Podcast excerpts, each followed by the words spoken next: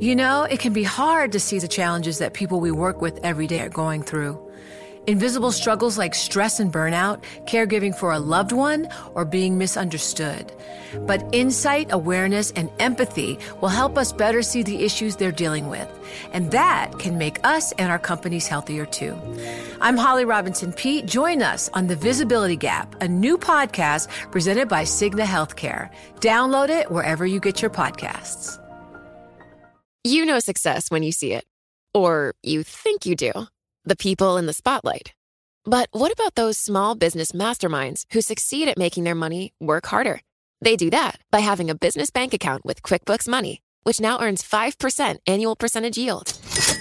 Making your money work as hard as you do? That's how you business differently. Learn more about QuickBooks Money at quickbooks dot com slash five A P Y. Banking services provided by Green Dot Bank, member F D I C. Only funds and envelopes earn A P Y. A P Y can change at any time. The countdown has begun. This May, a thousand global leaders will gather in Doha for the Qatar Economic Forum powered by Bloomberg, held in conjunction with our official partners, the Qatar Ministry of Commerce and Industry and Media City Qatar, and premier sponsor Q N B. Join heads of state, influential ministers, and leading C E Os to make new connections and gain unique insights. Learn more at Qatar Economic Forum dot com. This is Bloomberg Law with June Grosso from Bloomberg Radio. It was a moment that stunned the star-studded audience and the millions of people watching the Oscars around the world. Hollywood star Will Smith slapping comedian Chris Rock after Rock made a joke about Smith's wife. Jada, I love you. G I. Jane two, can't wait to see it. All right?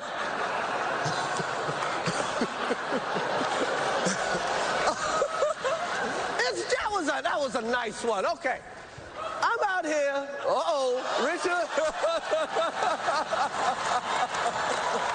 Oh, wow. Will Smith just smacked the shit out of me.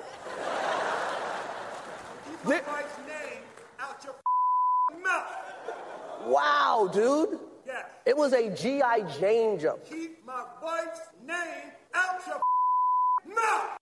Smith apologized to the Film Academy as he accepted his Best Actor Oscar, but didn't apologize to Rock until the next day in a statement.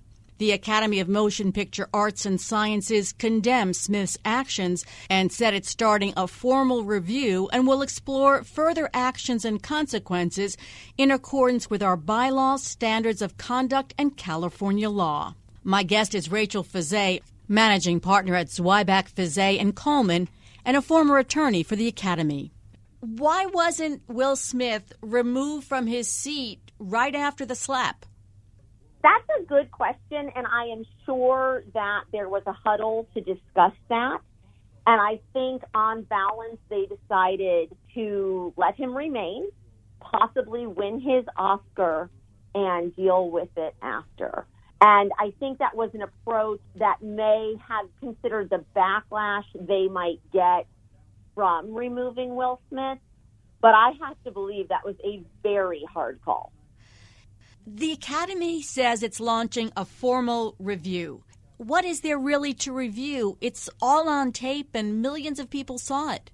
I agree with you. I don't think there is a ton to review there. The incident is fairly simple and well documented, but they are probably putting the facts in line with their bylaws and how they have handled this in the past. So they will probably just review what they have. I don't think there's a ton of facts not known. And then they will determine what codes of conduct that violated, and then the appropriate consequence for that violation. What are the possible consequences? I think what they could do, not that I'm saying they will do, I think it's everywhere from revoking his membership to the Academy. They could revoke his Oscar. They could ban him from attending the Oscars for one year or in perpetuity. They could suspend him for some amount of time from being a member of the Academy. I think that runs the gamut. I would think they will also look to see if they can fine him under their bylaws. does Will Smith's popularity and status as a megastar, will that stop the Academy from doing anything drastic, from doing anything more than a slap on the wrist? The Academy has been conservative with its approach to superstars in the past. I think because it is a body made up of writers, directors, and actors, that punishing others in the industry in drastic ways is very difficult for the Academy, and they have to be very thoughtful about how they go about various types of consequences. So I think Will Smith as a mega superstar, that his status will affect how this investigation and how the ultimate resolution comes out. Under California law, was the slap an assault and battery? Yes, absolutely. That was a crime. It was a misdemeanor under California law. That's an unwanted touching. It doesn't rise, I think, to the level of a felony, which is a pretty bad beating in that incident. But one hundred percent he could have been arrested and charged with a misdemeanor for that act. The L A P D says that Chris Rock refused to file a police report. Without a police report, are they likely to go ahead with charges? They are not. Not in an incident like this where there's very little damage done at the end of the day. The police department, the D A, in this incident where it would be a misdemeanor, the city attorney would likely handle it here in Los Angeles, and they are very unlikely to proceed without the victim's cooperation. The Screen Actors Guild, the union that represents film and T V performers, said that it's been in contact with the Academy and A B C regarding the incident and is working to ensure that this behavior is appropriately addressed. Could it institute disciplinary proceedings? Again, I think they would have to go to their bylaws and their code of conduct and what they have jurisdiction over. This did not take place at an official Screen Actors Guild event, but perhaps there is something inside of their bylaws that would monitor conduct outside of something that would be unionized. And there would certainly be an argument that the Academy Awards would fall under something like that, but that would be under their specific bylaws that each actor gets when they join. So if you had to take a guess, what would you guess would be the consequences for Will Smith here? My guess is he gets to keep his Oscar. They're not going to take his Oscar away, which is a consequence they could implement. If I were guessing, they will either ban him for one year from attending the Oscars or suspend him for some three to six month period of time from the Academy. Rachel, tell me what you did at, at the Academy. I worked at Quinn Emanuel, and Quinn Emanuel is, is longtime counsel for the Academy. So I worked on various Academy cases. Most of that involved copyright and trademark infringement. And then during the Academy Awards, there is a large group of lawyers from Quinn Emanuel as their counsel that comes to the Academy every year in various for various jobs, but what I did several times was interview people that don't have tickets. So there's a lot of ticket transferring that goes on, which is not allowed. So then you have to eject people from the awards show that don't have tickets. And these are kind of the legal issues that the Academy expects on Oscar night, which is a lot like people trying to get in that have no business being there um, because it is such a big deal. But all of those issues happen generally before the show or at the entrance. So they're very prepared for that. Um, they have a city attorney on site. They deputize people to do arrests should they be necessary. And all of that's happening before the show. So then during the show, they are not used to having this kind of issue at all because generally all of that has settled down and people sit in their seats and enjoy the show from there. Obviously, never before has anyone assaulted anyone on the stage. But is there anything close to it that's happened? No, I think the things that have happened at the Academy Awards show are mistakes being made. They announced the wrong movie, something like that. But this kind of thing has not been seen at all, particularly among the presenters. I mean, maybe there's an off-color joke. The mistakes are made at on any live television, but nothing like this, where there was a criminal act performed on stage from two very well-known actors. I think the Academy, you know, those in charge there were probably just stunned and couldn't mobilize fast enough to figure out. It's stunning. You're you're in shock. What is happening? How is this happening? Was this planned? So there is, I think, a shock factor to it. But there are police officers there, too, right? Oh, yeah. Oh, yeah. There's a gazillion celebrities. The security is high. We'll see what happens. Thanks, Rachel. That's Rachel Fizze of Zweiback, Fizze, and Coleman.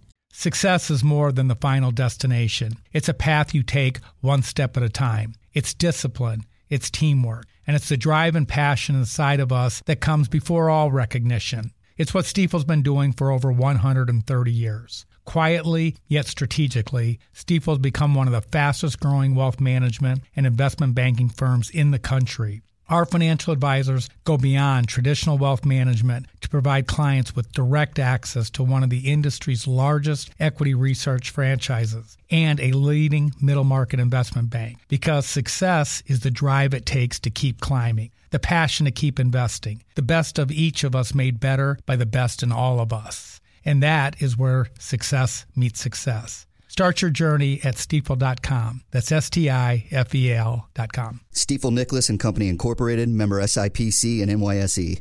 You know success when you see it. Or you think you do. The people in the spotlight. Athletes, actors, artists.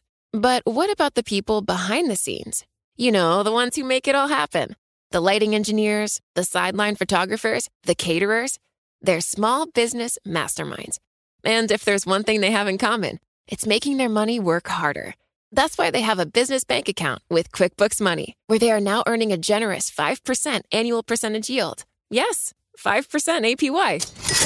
Making your money work as hard as you do. That's how you business differently. Learn more about QuickBooks Money at quickbooks dot com slash five A P Y.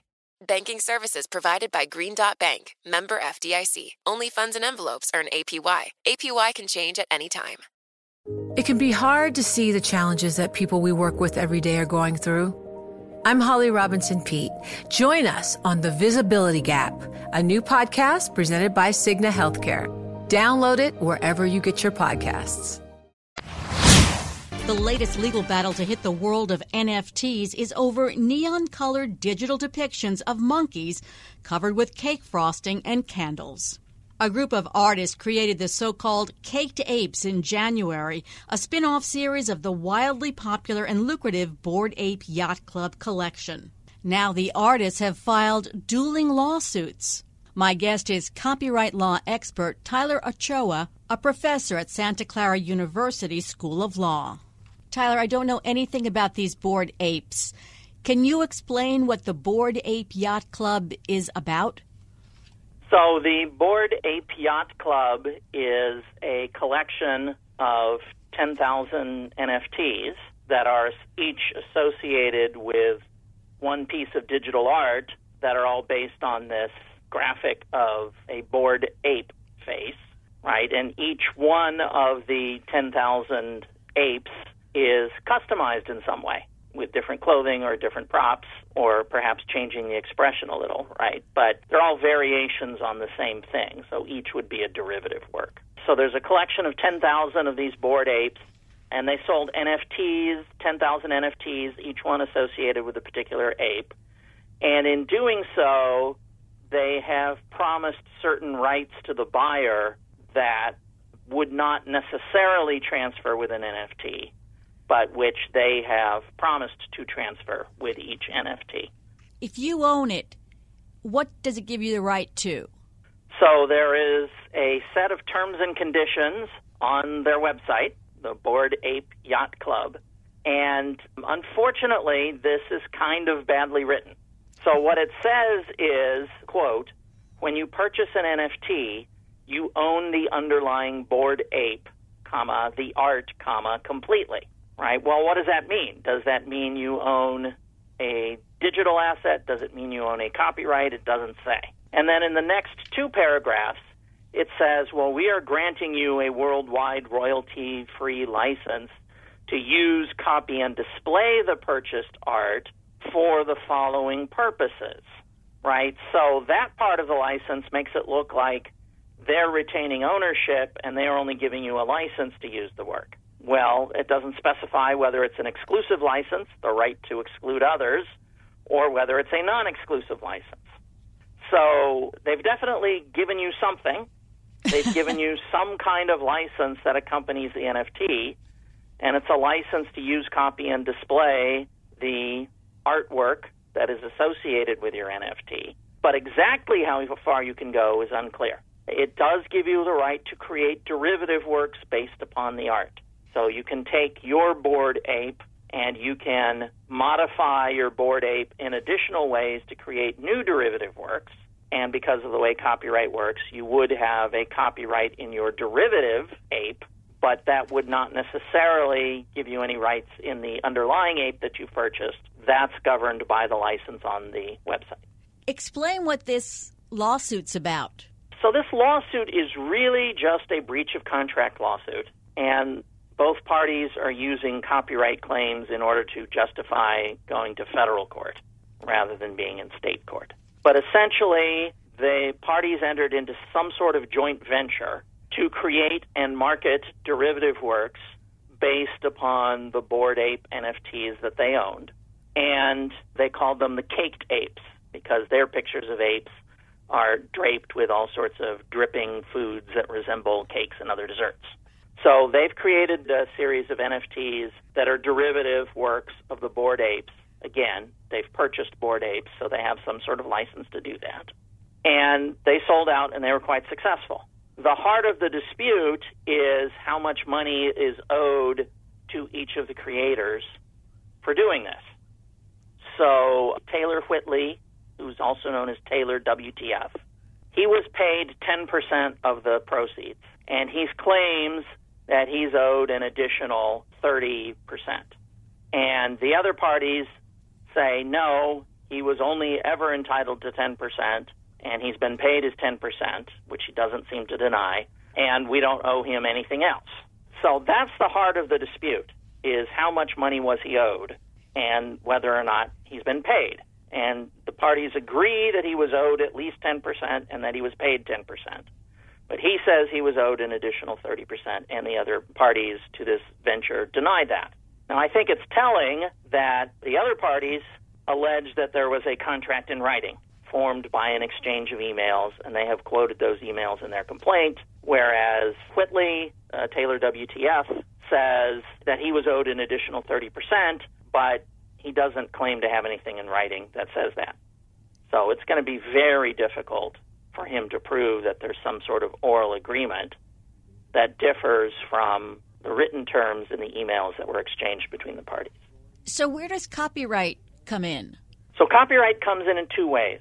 Taylor W T F's suit was based on the fact that he has sort of a personal logo, an abstract image of his face, which isn't very specific, but okay. And some percentage, some small percentage of the Caked Apes use Taylor W T F's personal logo as part of the background or part of the wallpaper. So he says, well, he owns a copyright in his face logo, if you will, and because some of the Caked Apes have that in the background, and because he wasn't paid the money that he was owed, that the other defendants are somehow infringing his copyright by continuing to promote these Caked Apes that have that image in the background. I don't think that's correct because they are not continuing to sell any of these things, right? They've already been sold. Somebody else now owns a N F T associated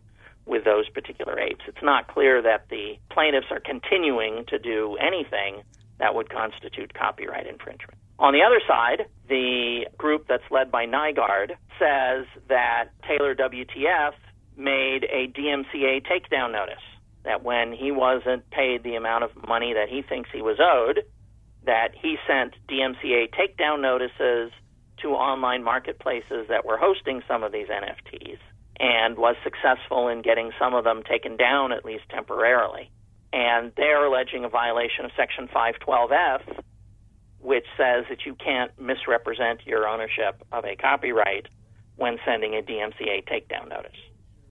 More than twenty-five billion dollars was spent on N F Ts last year. Do you think that most buyers know what they're getting when they buy one of these?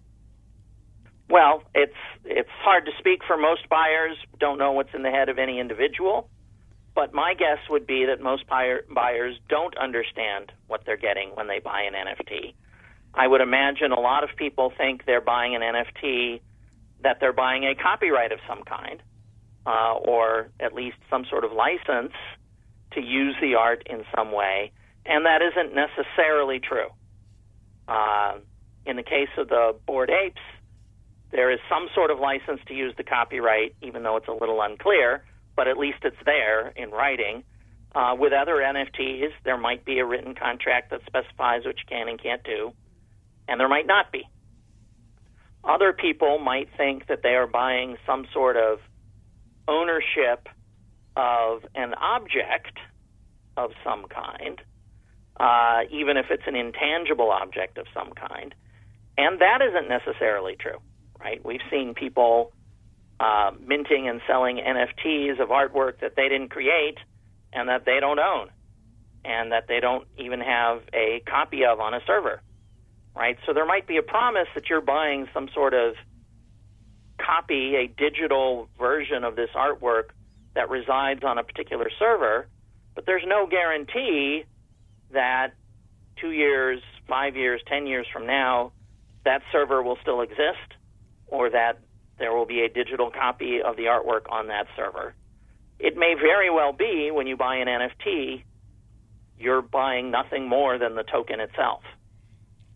That's why I wonder, because there are some cases where clearly they're not getting the copyright and the artist is going to get some secondary profits. So why are they paying so much for these N F Ts when you're not getting the copyright? So there's two reasons, I think, why people buy N F Ts. Uh, one is that it's sort of a status symbol, right? I own an N F T. Uh, I've got this record that says I own it, and that might be a great bragging point among your friends, uh, among the, the Twitterverse, among other celebrities, that sort of thing. Uh, the other reason is that people think these are going to be valuable and they're going to make money. And um, I think that's unlikely for most N F Ts. Uh, it's possible with some N F Ts, but, you know, people who invest early in the process might be able to flip an N F T uh, within a few months at a profit. But I think people who are holding these and hoping that they will have value long term, uh, might end up with something that will have very little value when the initial fad sort of fades. People think it's like owning an original work of art. So in the real world space, if you own an original painting, you own that tangible object, even though you don't ha- own the copyright that's associated with it. Right. And if it's sufficiently old, the copyright might be in the public domain and anyone can make reproductions. If it's newer and it's still under copyright, you would have to negotiate with the artist or the artist's estate separately to get any sort of rights to reproduce the work. But you still own something quite valuable by owning a single original. And the idea behind N F Ts was to provide something unique that would have scarcity and that would therefore have similar value to owning an original copy of a piece of art, right? You know, the, the original, the, the in the real world space, that would be the tangible original painting. Here it would be, well, you own the original digital version of this digital art. But the problem is that N F Ts can't guarantee that that's what you own, because you know, what is the original? It resides on a hard disk somewhere. You're not giving somebody the hard disk, and it might or might not be associated with a particular digital copy at a particular digital location. But again, there's no guarantee that that digital copy or that server will continue to exist two, five, ten years from now. It's a great explanation. Thanks for being on the show, Tyler. That's Professor Tyler Ochoa of the Santa Clara University School of Law. And that's it for this edition of the Bloomberg Law Show. Remember, you can always get the latest legal news on our Bloomberg Law podcast. You can find them on Apple Podcasts, Spotify, and at www.bloomberg.com slash podcast slash law. And remember to tune into the Bloomberg Law Show every weeknight at ten p.m. Wall Street time. I'm June Grosso, and you're listening to Bloomberg.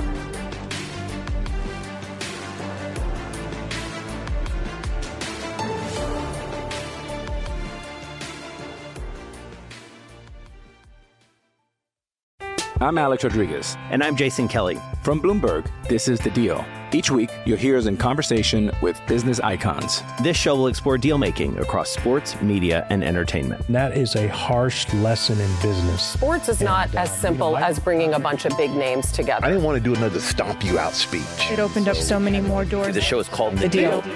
Listen to The Deal wherever you get your podcasts. And watch on Bloomberg Originals, Bloomberg Television, or B T V Plus.